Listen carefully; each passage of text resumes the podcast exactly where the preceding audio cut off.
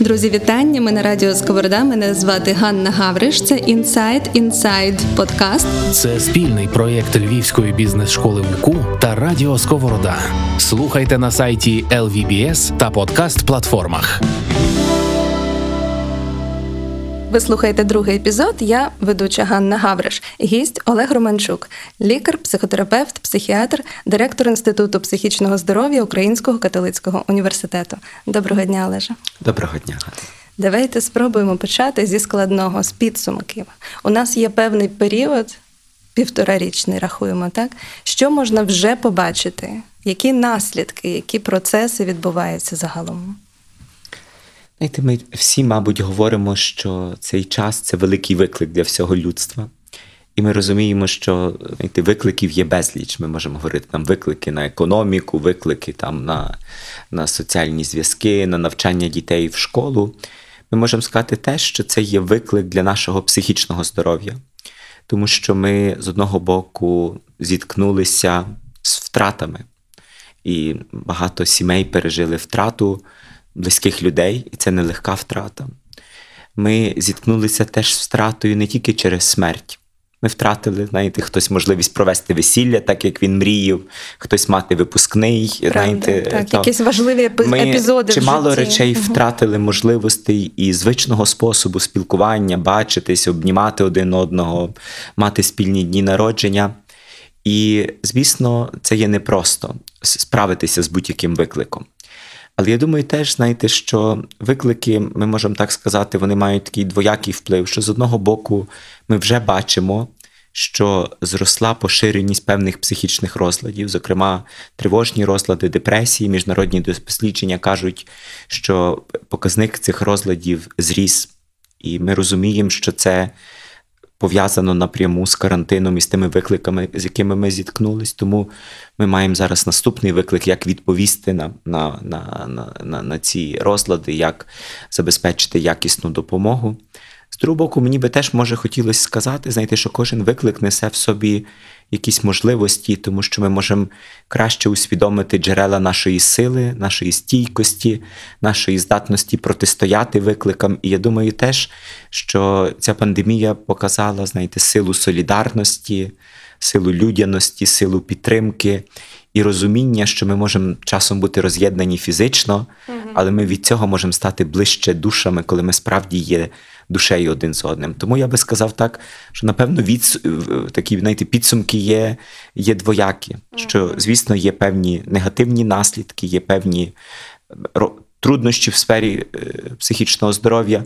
З іншого боку, можливо, хочеться надіятись теж, що цей досвід навчив нас дещо про силу стосунків, про значення і цінність підтримки, і про важливість плекати і берегти психічне здоров'я, я би так сказав. Власне, і людей довкола себе. Так. Так. Я теж думаю про те, що це про близькість, про те, наскільки ми зараз, ну скажімо, грубо голодні цих е, контактів, цих обіймів, всього цього, який відкат зараз відбувається. Так можна було спостерігати зараз свята, все починається, все грандіозно, просто розширюється вже в такому перебільшеному трохи стилі. Це нормально, так, що психіка якось намагається це збалансувати. Як відбувається? Та я думаю, знаєте, що це власне десь в цьому пролягає така адаптація. Знаєте, що є зміни. Знаєте, пам'ятаєте, як на початках коронавірусу люди взагалі боялися там мало що не на вулицю вийти. Таке було враження, знаєте, що вірус всюди, і там ми всі помремо. Та потім за якийсь час ми бачимо, що люди настільки звикли, що вони перестали знаєте, використовувати методи, які справді важливі для безпеки. Та, так що ми, ми справді так бачимо ці знаєте, такі коливання. Та, я теж мав такий досвід, знаєте, ми відновили е, в УКУ очні семінари. Знаєте, і так ми довго не бачились, всі звикли до, до онлайн-навчання, всім вже так, знаєте, добре, і люди не хочуть бачитись, але потім вони бачаться, і вони просто, знаєте, це таке відчуття, що війна скінчилась. Вони плачуть від зворушення, що Боже, вони усвідомлюють, як це добре бути разом, бачити один одного в 3D, взаємодіяти, бути. І тоді в них починається теж усвідомлення, скільки ми втратили. Знаєте, скільки, Направду, скільки ми втратили. Та. Так що я думаю, знаєте, ми люди, ми маємо здатність адаптовуватися, та, і, і цей карантин це показав, але теж нам потрібно, напевно, я думаю, один з таких важливих висновків, що що нам треба вміти мудро адаптовуватися, нам треба вміти стикатися з викликами. І те, що ви кажете, що одне з джерел нашої такої, знаєте, справді є це гарне слово резилієнтність. Воно про опірність до викликів. Воно, знаєте, як тенісний м'ячик. Він резилієнтний, бо він вдаряється, але відновлює форму. Та, він не Так би розбивається. мала робити як- психіка, Та, і так би мала робити психіка, але ми теж, знаєте, щось одне, напевно, з найважливіших наукових даних про резилієнтність, що наша резилієнтність є колективною. Вона залежить на взаємній підтримці. Вона не є просто в кожного з нас окремо. Ми переплетені. Знаєте, я думаю, що ми ніби це так просто. Ми всі знаємо єдності наша сила. Та? Але тут ми знову це розуміємо, наскільки це важливо, наскільки це важливо плекати, берегти і кожному з нас знаєте, відповідати за себе і ще за того, хто поруч. Я думаю, ви говорите про єдність, спільність і думаю про тих людей, які змушені були лишатись просто наодинці протягом року. Тобто, мені здається, можна збожеволіти. Так, люди якось вижили, очевидно, з наслідками також. І які тут процеси? Чим людина може собі зараз допомогти? Як потроху може входити? Мені здається, це може бути зарізкий якийсь вихід, якщо така довга ізоляція тривала, і потім різкий, наприклад, вихід на роботу в колектив. Так, Що з людиною відбувається? Е, що, що, звісно, це знов знаєте, новий виклик адаптуватися, знаєте, і в тому числі втратити певні зручності роботи з дому. Це теж, знаєте, і, і зіткнутися знов, знаєте, бо коли ми знов разом, знаєте, знов з'являється тривога, може, ця людина є носій вірусу, може, знаєте, там, е, ну, я вакцинований, він не вакцинований. Тобто знов нам треба адаптуватись, нам треба навчитися жити в цьому світі, в якому є, знаєте, віруси, та, в якому є хвороби, в якому є зміни теж, я думаю. Знаєте, і напевно одна з речей, в якому є невідомість майбутнього. Бо я думаю, це те, що ми всі усвідомили, знаєте, ми усвідомили свою вразливість. Знаєте, ми часто хочемо так думати, знаєте, що от все, ми люди, наука, знаєте, прогрес, ми такі, знаєте, захищені. Та, ми ж вже скоро там подолаємо рак, все на світі. Ми не подолаємо смерті. Знаєте, ми, ми подолаємо, може там. Я дуже надіюсь, що, що медицина буде розвиватися, але ми не є такі беззахисні, знаєте, невразливі, як нам Хотілось здається. би, Та, і ми всі смертні. Знаєте, ми всі смертні. І я думаю, знаєте, один з таких е, знаєте, термінів, які використовували на заході, вони казали mortality shock, що ми шоковані зіткнення з тим, що ми смертні, і ми вразливі, і ми, знаєте, так, коронавірус І- і ходить близько. довкола, і ти не знаєш, хто наступний, знаєте, і, і що це викликало багато тривоги. Тому для людей, знаєте, одна, ми розуміємо, чому тривожність зросла. Бо ми розуміємо, що ми вразливі, і нам, знаєте, з одного боку треба навчитися справді берегти здоров'я, знаєте, дбати про заходи безпеки, індивідуальні, колективні. З другого боку, нам треба теж навчитися справлятися з цією тривогою і жити, коли ми живі. Знаєте, жити як найкраще, щоб надмірна тривога, чи відчай, чи страх не заважали нам в здатності знаєте, жити як найгарніше життя сьогодні, коли ми можемо працювати, бачитись, творити і використовувати ці можливості. Інсайт Інсайд подкаст від LVBS та Радіо Сковорода. Якби зараз ті, хто нас слухають, прагнули дізнатися, що таке позбутися тривоги, так можливо, якісь техніки, практики, принаймні напрям задайте, куди дивитися, за чим спостерігати, де собі шукати допомогу. Я би перше, знаєте, може так сказав, знаєте, що це не є е, добра ціль позбутись тривоги, бо тривога є емоція, і вона є цілком нормальна е, емоція, коли ми стикаємося з якоюсь небезпекою. Вона нам так як каже, знаєте, як сигналізація каже, що в будинку пожежа, знаєте, чи дим що треба перевірити. Так само тривога є нормальною емоцією, але деколи, знаєте, так само як протипожежна сигналізація може давати несправжній сигнал. Просто бо там не знаю, ми смажили і дим в кімнаті, це не пожежа, чи ми пиляли меблі, там знаєте, стружка. Так само наша система тривоги може давати збої, і вона в- ввімкнена тоді, коли немає небезпеки, або коли небезпека є малореальна. І тоді ми говоримо власне про таку надмірну тривогу або неадекватну тривогу. Я наведу просто дуже конкретний приклад. Знаєте, я можу зробити все, що потрібно для безпеки, там вакцинуватися, умовно, там використовувати антисептик, маску, соціальну дистанцію. І я зробив, що від мене залежить, далі я живу. Але я можу, знаєте, тільки весь час ходити і думати, а що якщо я захворію? А що якщо мої рідні захворіють? А що якщо хтось помре? А як я це переживу? А що якщо моя робота там постраждає? А що якщо я втратив кошти? І ця тривога. Вона вже є надмірна, і ці переживання є надмірні, тому що вони не ведуть до якоїсь дії, що я можу зробити. Якщо я тривожуся, знаєте, що я не вакцинований і записуюсь, знаєте, роблю дії, це корисно. Якщо, знаєте, я вже вакцинований, але думаю, а що якщо цей вірус Дельта він вразить всіх вакцинованих, невакцинованих, і там я помру. Знаєте, це вже щось таке, що воно не веде до якоїсь дії. І що найголовніше, воно мені заважає функціонувати. І оця, знаєте, надмірна тривога пов'язана, наприклад, з переживаннями, які просто споживають твою енергію, час, і вони роблять так, що ти замість того, щоб жити тут і тепер, ти живеш в якихось Ілюзіях, сценаріях, що може статися. Знаєте, воно може ніколи і не статися, знаєте, але ти за це переживаєш, і внаслідок цього ти розминаєшся з життям. Знаєте, так якби ти цілий час думаєш, що там може статися, але в той час ти пропускаєш, знаєте, сьогоднішній день людей, яких довкола тебе, ти не є присутній на роботі, в стосунку з дітьми і так далі. Ти є в цих переживаннях. І це є той момент, коли нам треба, знаєте, насамперед усвідомити. Бо може перша відповідь на наше питання, що нам треба навчитись відрізняти, коли тривога є відповідна ситуації і веде до дій, вона корисна. А коли вона справді, знаєте, як сигналізація, яка поламалася, Так, так, так, нам треба розуміти, що вона є невідповідна, вона заважає нам, і нам треба тоді її знаєте, полагодити. І коли ми бачимо, наприклад, що наші оці переживання є некорисні, непродуктивні, то напевно другий крок, знаєте, і це теж дуже проста техніка, помітити це, що, що, я, що я маю вибір. Я можу, звісно, переживати за всі нові мутації, що буде далі, і так далі. І просто сидіти, переживати, переживати. Або я маю вибір сказати: добре, я не знаю майбутнього. Я не знаю, що буде. Я теж на це не маю вплив на мутації вірусу, знаєте, і, і на я не маю на це вплив. То чи це є корисно мені зараз про це думати? Чи, можливо, моя донька мені хоче показати, як вона навчилась грати на гітарі, і може більш корисно буде справді бути з нею, а не своїми страхами майбутнього. І тоді зробити вибір їх відпустити. Відпустити, знаєте, ми кажемо так, як кульку надути гелієм. Просто сказати, знаєш, я не буду про це думати, це, це не корисно, і тоді свідомо перенести свою увагу на тут і тепер.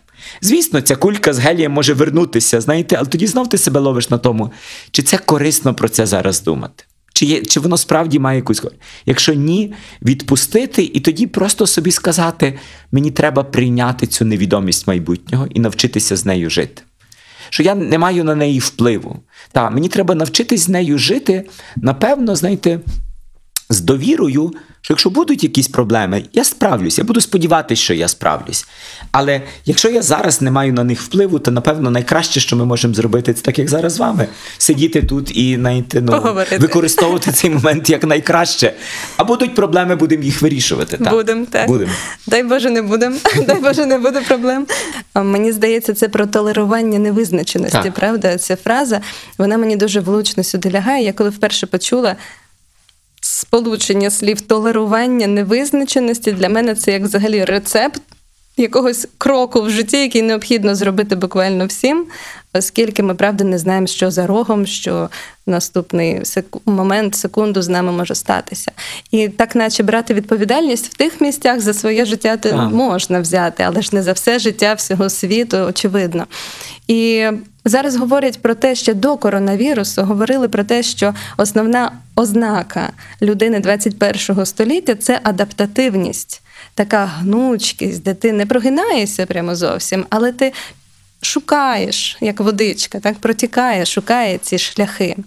І так само мені тут про самодопомогу відгукується і про допомогу до інших людей. Наскільки ми можемо взагалі втручатися в ці питання? Тривожна подруга, мама, чоловік, хто завгодно, де моя закінчується, моя, ні, давай так.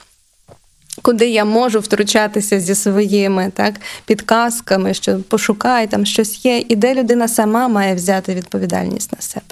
Так, я думаю, знаєте, що ви дуже влучно кажете, що Кожна людина ну, відповідає за своє життя. Ми не можемо знаєте, нав'язувати людині, як їй жити своє життя.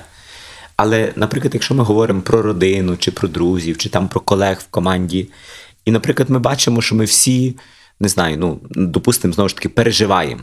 І ми всі маємо тривогу, бо є там умовно новий штам якийсь вірусу, ми бачимо там якісь тривожні новини, і ми починаємо, у нас починається цей процес, а що якщо це прийде в Україну, буде катастрофа, там та-та-та. То, звісно, я думаю, є важливо, знаєте, так само, як я казав, що перший момент це така індивідуальна рефлексія. Я для себе думаю, добре, чи це корисно мені стільки часу про це думати, чи я вивчив тему, я бачу, що від мене залежить, далі ну, живу своє життя. Але так само може бути така спільна рефлексія. І ця спільна рефлексія, це вона має бути делікатна, бо це не є, знаєте, сказати людині, знаєш, ти ненормальний, знаєш, ти психічно хворий, знаєш, ти, ти якийсь там тривожний з тобою, щось не так, там іди до психіатра, лікуйся. І йдеться справді сказати, швидше, може, про так, знаєш, я тебе розумію, ми всі тривожимося. Я теж розумію, я знаю, в мене були такі моменти, коли я теж відчував, що моя тривога просто зашкалює, і, і, і я не можу собі дати раду. Ми всі можемо тривожитись. Це не є щось таке, знаєте, що люди діляться на психічно хворих, знаєте, і психічно здорових. Ми всі є на спектрі. Знаєте, ми всі часом тривожимося більше-менше, але я тоді можу сказати цій людині. «Е, Як тобі є? Я бачу, як тобі ну не просто я бачу, як ти переживаєш. Та як ти? Знаєте, першу я би то так назвав, знаєте, приєднатися. Знаєте, просто ми то називаємо теж валідизація. Що я бачу, і я бачу, як тобі непросто. Та я бачу, як ти багато переживаєш, як тобі. Знаєте, запросити до розмови. І коли людина з нами ділиться, і каже, знаєш, я не можу спати, я тільки дивлюся ці новини, я читаю. Я ну, в мене справді зараз щось таке зі мною робиться, що просто там серце б'ється, я бачу якийсь постійно напружений і так далі. То звісно, ми тоді можемо зробити другий крок. Знаєте, коли людина нам про це говорить, ми можемо зробити, наприклад, саморозкриття. Ми кажемо, знаєш, те, що мені допомагає, наприклад, це. Я не кажу тобі робити так, але я просто хочу поділитися. Так як знаєте, хтось каже, мені допомагає ходити в спортзал. Це мені дуже регулює настрій. Я не знаю, чи ти чи то тобі поможе, може, тобі танці. Та, але імовірно, діюча речовина є фізична активність. А комусь дача копати бульбу, там квіти. Знаєте, в Нема коли думати свій про спосіб, тривогу. але діюча речовина є своя. Знаєте, що наше тіло потребує доброго руху. Знаєте, це важливо в тому числі для психічного здоров'я. Ми це знаємо з досліджень, що фізична активність має вплив на. Так що ми можемо так якби поділитись, що допомагає нам. Знаєте, як приклад. Та. І звісно, якщо ми бачимо, що хтось знаєте, дуже сильно страждає, то ми можемо деколи поділитися. Знаєш, ось в інтернеті є сторінка, де най, зараз дуже багато добрих ресурсів, де є ресурси, може тобі це поможе. Можна теж сказати, знаєте, як ви бачите, що, допустимо, в людини не тривога, а депресія. Вона каже: знаєш, я просто в мене зі мною щось робиться, втратив смак до життя, я просто відчуваю, що наше я живу, життя безсенсовне. Я ніколи про це не думав, але я думаю, краще вмерти, мені хочеться вмерти. Сну нема, апетиту, нема в людини симптоми депресії. То, звісно, знаєте, хтось би з ваших друзів мав симптоми, я не знаю, там якоїсь ну, діабету. Ви ж не скажете людині, ну це твоя приватна справа, ну ти можеш не лікуватися. Скажете, знаєш, я підозрюю, що тобі треба зробити аналіз. Та ти вибач, що я ну це твоє здоров'я. Я не хочу якось, щоб там ти сприймав мене, що я втручаюся. Але я не знаю, чи ти знаєш, це можуть бути симптоми депресії. Знаєте, бо деякі люди, розумієте, в чому проблема психічних розладів? Що коли людина має депресію, вона несвідома, що вона має депресію. Вона думає, що життя таке важке, безнадійне, і що це природня реакція на нього. Знаєте, немає цієї часто Критичності. критичності до свого Мгм. стану, і тому є так важливо, щоб рідні, оточення, друзі були підтримкою і сказали: я не знаю, чи ти про це знаєш, але деколи буває депресія. Це може стати з будь-якою людиною. Відомі люди, письменники, та-та-та мали, але депресія це стан, з якого можна вийти. Це не є щось таке, що про тебе. Це коротко, ну це стан і є ефективна допомога. І тоді допомогти людині, наприклад, організувати консультацію і, і знаєте, знайти фахівця, який займається цими проблемами, і звернутися за допомогою. Інсайт Інсайт подкаст з Ганною Гавриш. Певно, не всім так легко про це умовно зізнатися, тому що є якась стигматизація, де людина а, що зі мною щось не так, кому я можу про це сказати, а нікому, а де ці люди, а хто до кого нема якоїсь звички говорити про це нормально. Скажімо, Америка, та яке інтерв'ю не візьми. О, я мав депресію, там я вийшов, я пролежав, про е, випив такі таблетки, пройшов стільки то терапії. Тобто люди настільки напряму говорять про це просто життєво, як я сходив в магазин. Магазин, я купив те, те, те. У нас же є ще якась е, пересторога на ці теми. Можливо, як ви описуєте ці прості розмови, це якраз такий маленький крок до того, щоб почути, щоб почати про це говорити, навіть в сім'ях, навіть в колективах робочих. Чи можна якось цю практику просто зробити, не знаю, ритуалом, наприклад, сімейним, якимось робочим? Що запропонуєте? Я думаю, знаєте, знову ж таки, це дуже влучне запитання, тому що відмінність психічних розладів від інших розладів це власне стигма. І, наприклад, ми знаємо, я візьму один приклад: посттравматичний стресовий розлад. Людина пережила якусь психотравмуючу подію. І, наприклад, дослідження в Америці показують, що їхні солдати, які були е, на військових цих завданнях там в Афганістані, Іраку, ще десь, що лише 20% солдат, які мають посттравматичний стресовий розлад, звернуться за допомогою. Лише п'ята частина. І вони зробили дослідження, щоб подивитися, чому вони не звертаються. І фактично завжди є якісь. А про мене будуть думати, що я слабак, про мене будуть думати, що я непридатний до служби в армії, що справжній чоловік справляється з цим сам без помочі. Тобто переконання, які говорять про те, що є оцей невидимий бар'єр, що якщо в тебе є, наприклад, розлад психіки, це з тобою щось не так. Знаєте, якщо б ви мали перелом руки, бо на вас впало дерево, то ви б не чулися, знаєте, що з вашою рукою щось не так, що вона зламалася. Так, ви би не чулися, ви би знали, що треба йти до травматолога, носити гіпс, і ви би не приховували знаєте, своєї травми від, від своїх колег. На жаль, в нашому суспільстві є ця довга історія стигматизації, яка, звісно, тягнеться знаєте, століттями там, і так далі. Що психічні розлади це ознака, що людина якась там неадекватна, божевільна, небезпечна. Знаєте, що це щось таке, що якби тавро на людині робить її людиною там нижчої якості. І це не так. Але якщо ми так сприймаємо людей, то це робить велику трудність звернутись за допомогою, коли є ефективна допомога. Бо, наприклад, при тому самому посттравматичному стресовому розладі можливості допомоги є величезні. Знаєте, і вона це, як правило, є доволі короткотривала. Це розлад, який дуже ефективно лікується. Але як ми можемо його лікувати, як людина не звертається? І це, знаєте, одна з найголовніших перешкод і проблем в сфері охорони психічного здоров'я. І е, знаєте, оці такі антистигматизаційні просвітницькі кампанії є перший крок до подолання стигми. Знаєте, ми маємо в школах, знаєте, я, наприклад, дивлюсь, мої діти вчились в школі, в них були основи здоров'я. В основах здоров'я нема про психічне здоров'я.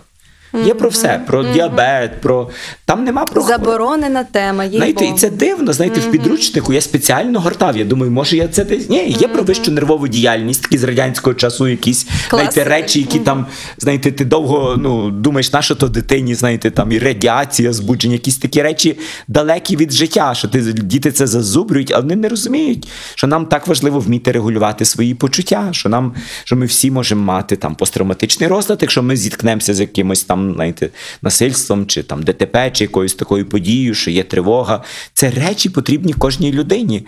Нам потрібно це, знаєте, в школах, нам потрібно це по телебаченню, знаєте, нам потрібно це про це говорити в сім'ях. Знаєте, нам потрібно це.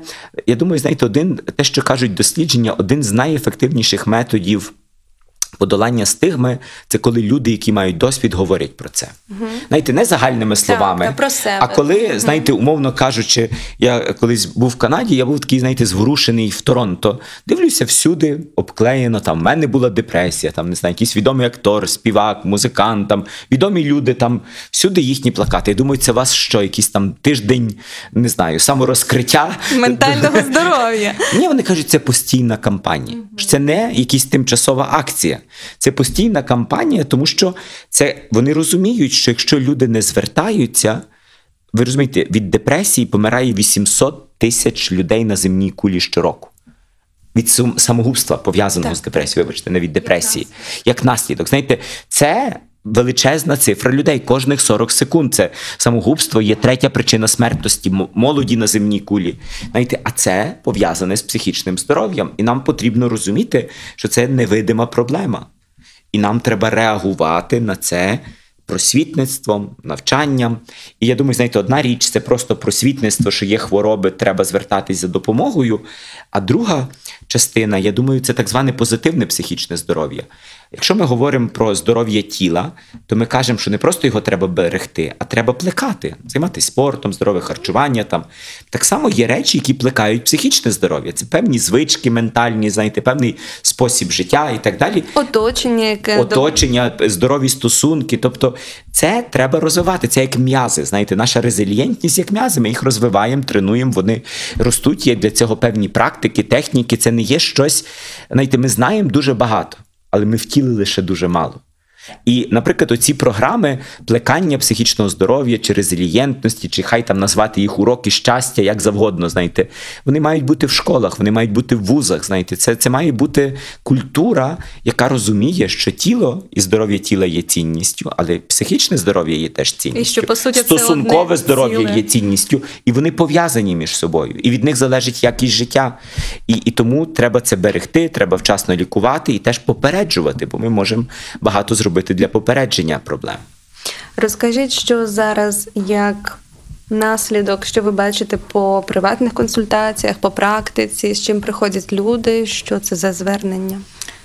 Так, знаєте, я би сказав, ми бачимо декілька категорій. Ми бачимо, що зросла кількість депресій, і це зрозуміло чому. Бо люди втратили доступ до ресурсів і до стосунків, які були підтримкою. Знаєте, якщо діти сидять вдома, вони не спілкуються, вони не, не мають фізкультури, яка є в школі, вони не мають соціальних активностей. Знаєте, звісно, вони депривовані тими активностями, які підтримують психічне здоров'я і дають їм ресурс. Але так само є ці втрати, які відбулися. Знаєте, є, є непростий досвід. І ми бачимо теж, знаєте, що депресії е, кілька звернень, знаєте, це люди, які справді виснажені від того, що вони знаєте, були тривалий час в лікарні. Знаєте, вони лікувались, вони бачили смерті, вони знаєте, були справді в складних обставинах. Тому ми бачимо, що це зросло. Ми бачили, бачимо те, що зросли тривожні розлади. Причому ем, е, загалом, я би сказав так, люди стали значно більше переживати за своє здоров'я. Це зрозуміло, знаєте, стикаючись з невідомістю, з ризиками. Але ймовірно, цей загальний фон тривоги підняв, е, е, знаєте, вплинув спеціально на вразливу групу, яка може біологічно, генетично є більш вразлива до тривожних розладів, що зросли і інші види е, тривожних розладів, і з цим є теж більше звернень. Дослідження кажуть теж, що нас чекає певна трудність, що частина людей будуть мати так звану ускладнену реакцію втрати. І це не тільки ті люди, які втратили близьких людей від коронавірусу. І ми розуміємо, що це складна втрата. Нема нормальних ну, похоронів, знаєте, поминок, нема тіла, з яким ти можеш попрощатися, нема структури підтримки.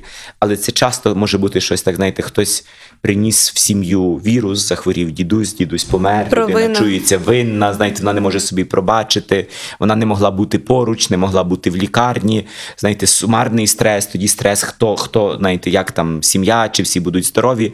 Тобто деякі сім'ї перейшли дуже-дуже непрості випробування, і ми розуміємо, що пережити ці втрати буде непросто. Буде потрібна підтримка, і вони за кордоном кажуть, що нас очікує, можливо, дещо така віддалена реакція. А, затримана. Але що вона буде трошки пізніше. М, Бо, зараз так наче хеппі, всі Так, такі на ейфорії Але теж трохи. те, що я бачу, е, бо я дитячий психіатр, то я цього року мав цілий ряд випадків, коли в родині хтось помер не від коронавірусу, але коли просто в зв'язку з карантином не було похоронів, не було знаєте, звичних зустрічей, підтримки, яка є дуже дуже важлива, коли ми переживаємо втрату близької особи. І я бачив, знаєте, цілий ряд звернень, де діти були ну, в такому складному психологічному стані. Їх відправили до родичів, знаєте, вони не брали участі в похороні, вони ізольовані, і вони після того не можуть справитися з цією втратою. Та. Зазвичай, знаєте, якби було більше підтримки, більше ритуалів, більше, більше комунікації, це би було легше. Коли ці звичайні е, такі способи підтримки розриваються, тоді ми маємо більше, більше труднощів. Імовірно, ми будемо з цим мати теж труднощі. Інсайт Інсайд. Слухайте та читайте на сайті LVBS. Якщо всередині сім'ї немає цих ритуалів, немає такої звички і практики, усвідомлено говорити про якісь речі. Якщо в межах колективу немає таких звичок, хто тоді має допомогти? Які це способи, це курси, це навчання, це запрошені люди? Які варіанти? Я думаю, усе, що ви кажете, і ще багато-багато чого іншого. Тому що, так як ми розуміємо, що фізичне здоров'я це не є, що за нього мають турбуватись лікарі. Це є справа кожного, правда? Ми кажемо, кожен відповідає за своє фізичне здоров'я. Знаєте, і фізичне здоров'я це і харчування, і сон, і спорт, і безліч, безліч речей, і гігієна, і повітря, і е, е, тут є багато компонентів. Так само психічне здоров'я. Знаєте, і ми можемо казати, знаєте, в школі одне, батьки інші, психологи, одне, психіатри, знаєте, мають свої завдання, уряд має свої завдання. Церква, знаєте, дитячі організації. Тобто, ми би мали розуміти, знаєте, що турбота про психічне здоров'я це справді така багатокомпонентна система, мережева, багаторівнева. Ми зараз е, дуже е, свідомі, е, знаєте, наскільки в Україні нам треба зробити цілий ряд ключових перетворень. І це не йдеться про те, що до цього треба щось руйнувати. Це швидше треба вибудовувати отаку мережеву, багаторівневу систему підтримки, де і на рівні школи, і на рівні родини, і на рівні там не знаю церкви, громадських організацій, е, змі, просвітництва є. Кожен докладає свою цеглинку в будівництво цієї системи. І, звісно, частиною її є спеціалізовані центри, спеціалізовані програми, е, центри психічного здоров'я і так далі, які мають надавати допомогу. І ми сьогодні багато говоримо з вами про підтримку, пане Олеже, так про зовнішню підтримку від інших людей, як комусь допомогти комусь, які організації, хто як людина сама може собі допомагати. Звичайно, коли вже все сталося, це не так вже і просто. Але як помітити перші якісь дзвіночки, які можуть бути взагалі такі маячки того, що щось не так, оскільки ми зазвичай здебільшого, як білки в колесі, так все. Біжить, все горить, все, велосипед горить, я на ньому горю. Так, ця мотиваційна смішна картинка. Але по суті, це ознака якогось такого швидкісного життя, де людина іноді не зупиняється, не дивиться всередину, так, що зі мною відбувається. Які це можуть бути практики? Я би сказав так, знаєте, що напевно перша річ це нам треба, кожна людина має розуміти своє, як функціонує система нашого психічного здоров'я, внутрішня я маю на увазі, сімейна. Знаєте, так як ми, наприклад, всі знаємо, там є тіло, є певні закони, як наше тіло там є, що утримує його здоров'я і так далі. Нам потрібно теж розуміти, що психічне здоров'я це не є щось таке, знаєте, езотерично, незрозуміле, складне, що це якесь таке диво, знаєте, якась людина чує там голоси, в нас такі часом уявлення. Знаєте, це щось таке незбагненне. Знаєте, як то так людина зійшла з розуму, то, то, то щось таке, як таке може статися? Нам здається, знаєте, що це щось справді таке, знаєте, ну, незбагненне. потойбічне, Так. але ж ні, то- Насправді психічне здоров'я, воно, знаєте, як математика, в ньому є певні закони, воно базується на нейробіології, воно базується на певних речах, і в принципі це можна пояснити дуже простою мовою. Так. Ми, наприклад, е, наш інститут зараз ми розвиваємо цілий ряд таких дуже простих пакетів програм. Ваше психічне здоров'я, як посібник користувача.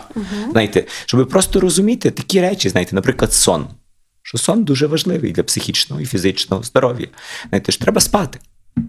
Просто знаєте, як поставити телефон на зарядку треба, бо інакше він ну, з ним щось почнеться. Просто треба спати. Знаєте. Друге, нам треба фізична активність. Знову вона добра, та нам то.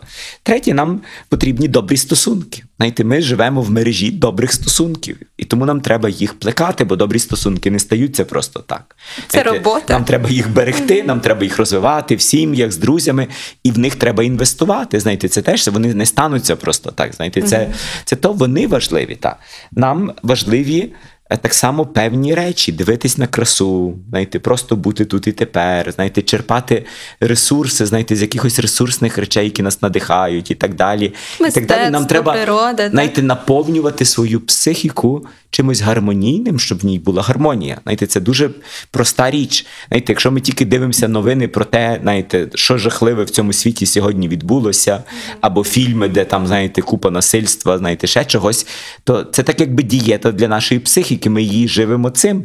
То чому нас потім дивує, що знаєте, ми не можемо знайти собі того, нам треба дбати, що ми споживаємо психіка. Знаєте, які фільми ми дивимося, які книжки ми читаємо, знаєте, які стосунки.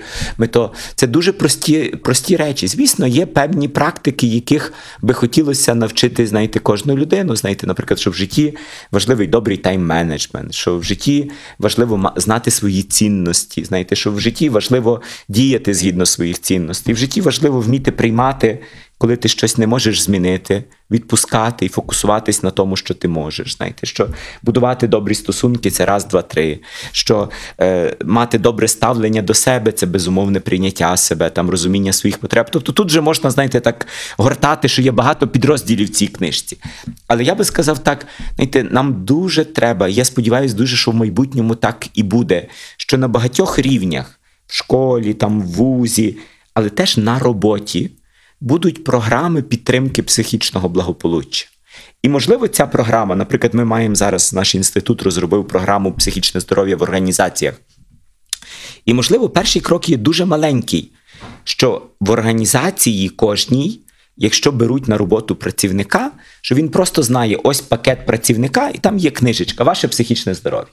Так. Що він просто знає, що, що ваша організація, так само як вона турбується про ваше фізичне здоров'я, про ваше психічне здоров'я.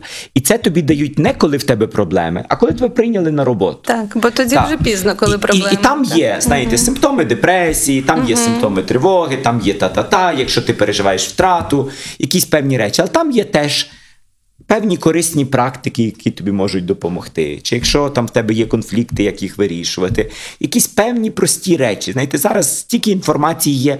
Ми, ми готуємо такий пакет, наприклад, ми зараз в університеті е, католицькому маємо таку цілу програму Еволюція турботи. Ми фактично хочемо, щоб всі студенти і працівники УКУ пройшли через цю програму. І ми там записали певні вебінари і так далі.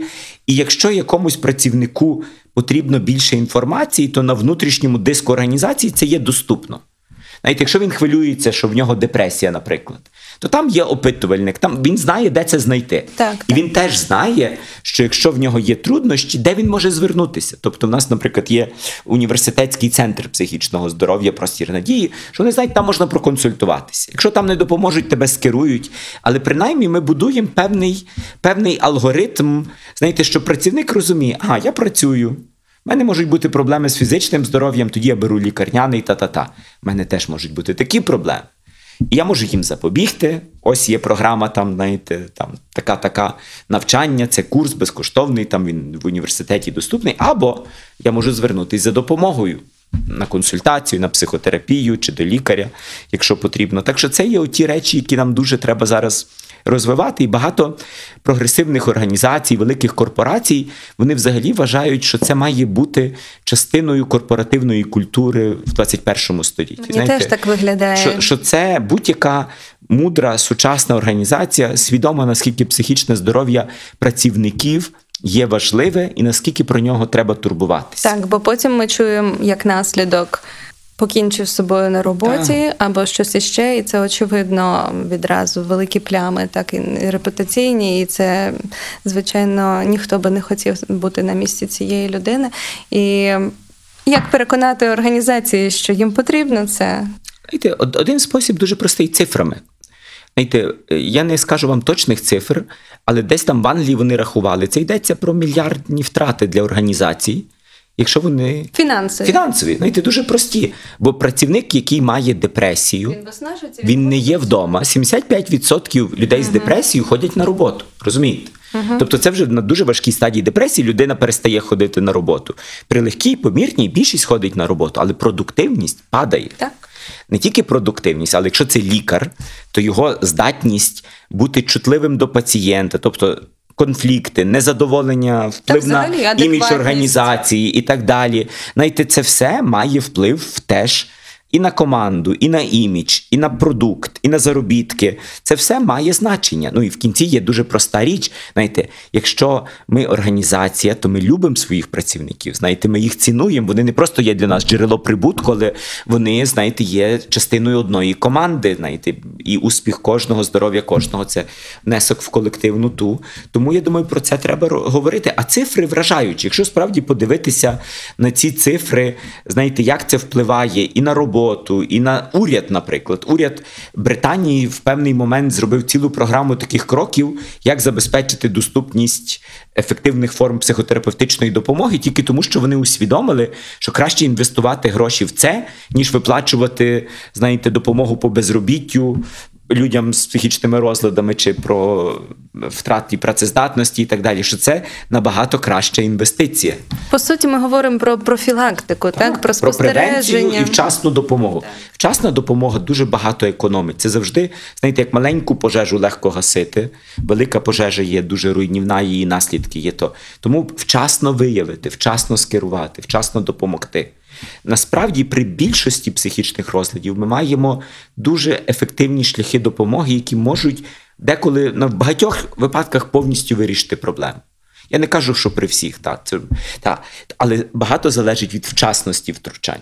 Тому це так важливо. Знаєте, якщо на роботі ви керівник команди, і ви бачите, що з вашим працівником робиться, в нього померла мама перед тим. І він не просто сумує, а він дивиться в комп'ютер, він нічого не робить. Знаєте, він, він знаєте, щось ходить на перекури. Може, просто треба його запитатись, як ти?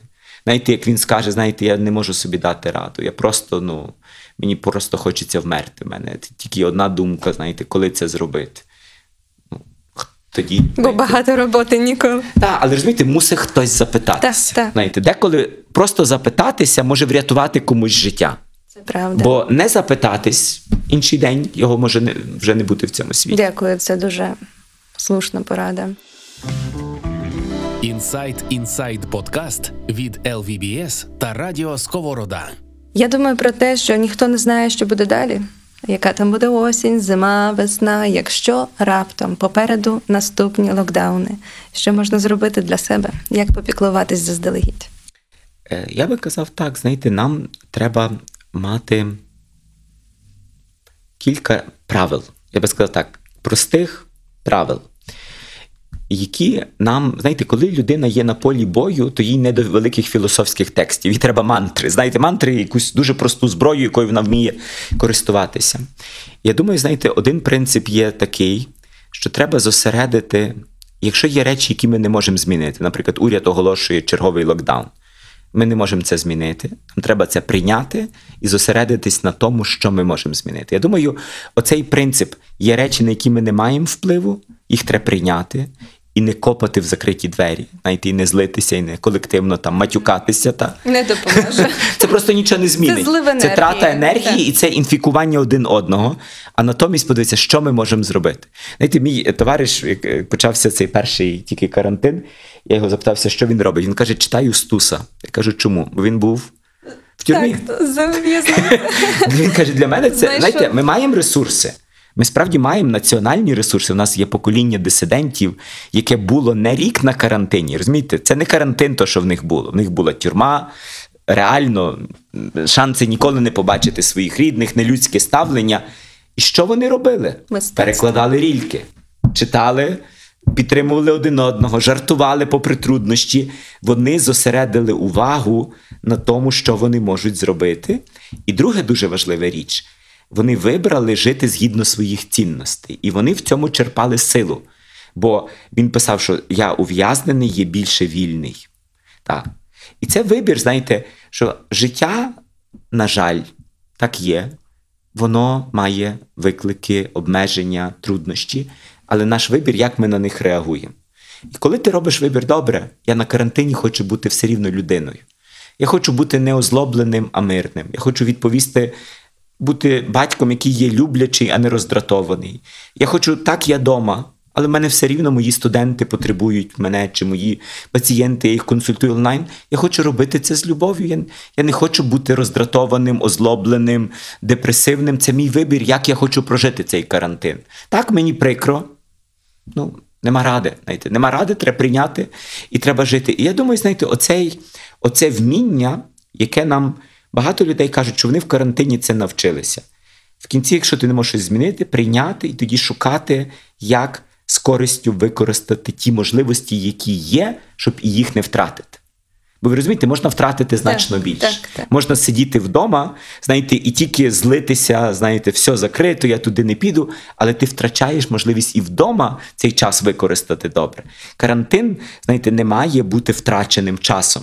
Він просто має бути іншим часом, але теж наповненим цінностями. Знаєте, і це так було приємно бачити. Знаєте, ми мали таку серію е, семінарів для батьків в карантин е, підтримки, що батьки кажуть, ми більше читаємо казки, ми більше бавимося, ми займаємося спортом разом.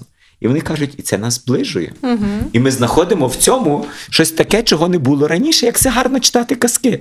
Ну, ми не ходимо в спортзал, але ми зрозуміли, скільки спорту можна робити вдома, і як це може бути весело. І ми знов ми набагато більше разом. Знаєте, і оце ми набагато більше разом в сім'ях. Чи наш кращий якісний час це не в усіх так було. До цього треба було докласти зусилля.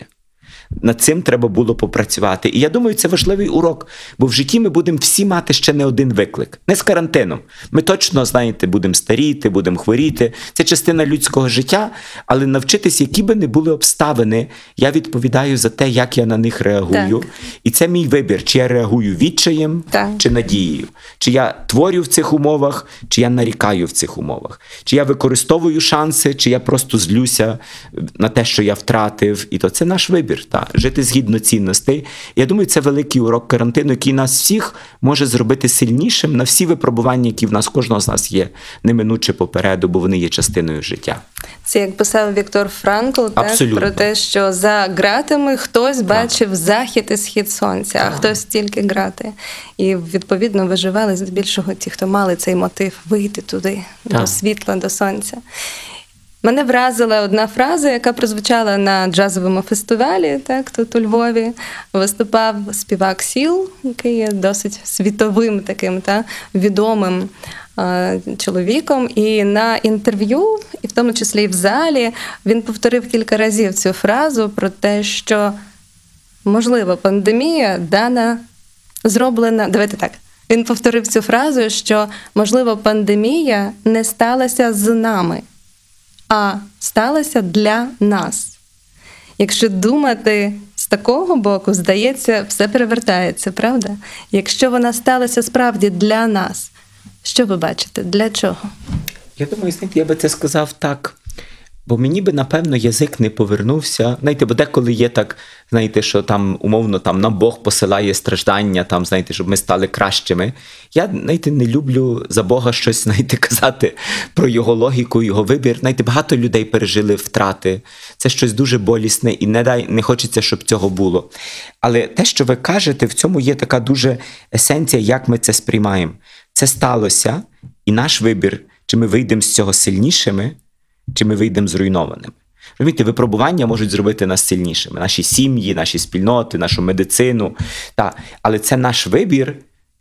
Від це, чи вони зроблять нас сильнішими, чи вони нас зруйнують, це наш вибір, як ми на них будемо реагувати. І оце, я думаю, є дуже ключове послання, що так, в житті є випробування. Але якщо ми їх сприймемо, знаєте, як те, що має нас об'єднати, зробити мудрішими, е, знаєте, навчити нас глибше жити, більше цінувати момент життя, знаєте, цінувати життя загалом, використ... цінувати стосунки, тоді це справді для нас може статись так, що цей період, попри всі його негативні наслідки, знаєте, і втрати, і сумні аспекти, що він змінить історію людства на краще. І це нагода. Дуже дякую за глибину, за розмову. Я очікувала, що буде саме так насичено наповнено. Дуже мені зараз важливо чути також ваші слова. Я думаю, наші слухачі також вам подякують. Дякую, Олеже. Дякую вам, Ганна. І Олег. радіо Сковороді. Радіо Сковорода, Львівська бізнес-школа. Ми були в ефірі. Олег Романчук, Ганна Гавриш. Слухайте ще наступні подкасти. На все добре. Insight Inside подкаст це спільний проєкт Львівської бізнес-школи УКУ та Радіо Сковорода. Слухайте на сайті LVBS та подкаст платформах.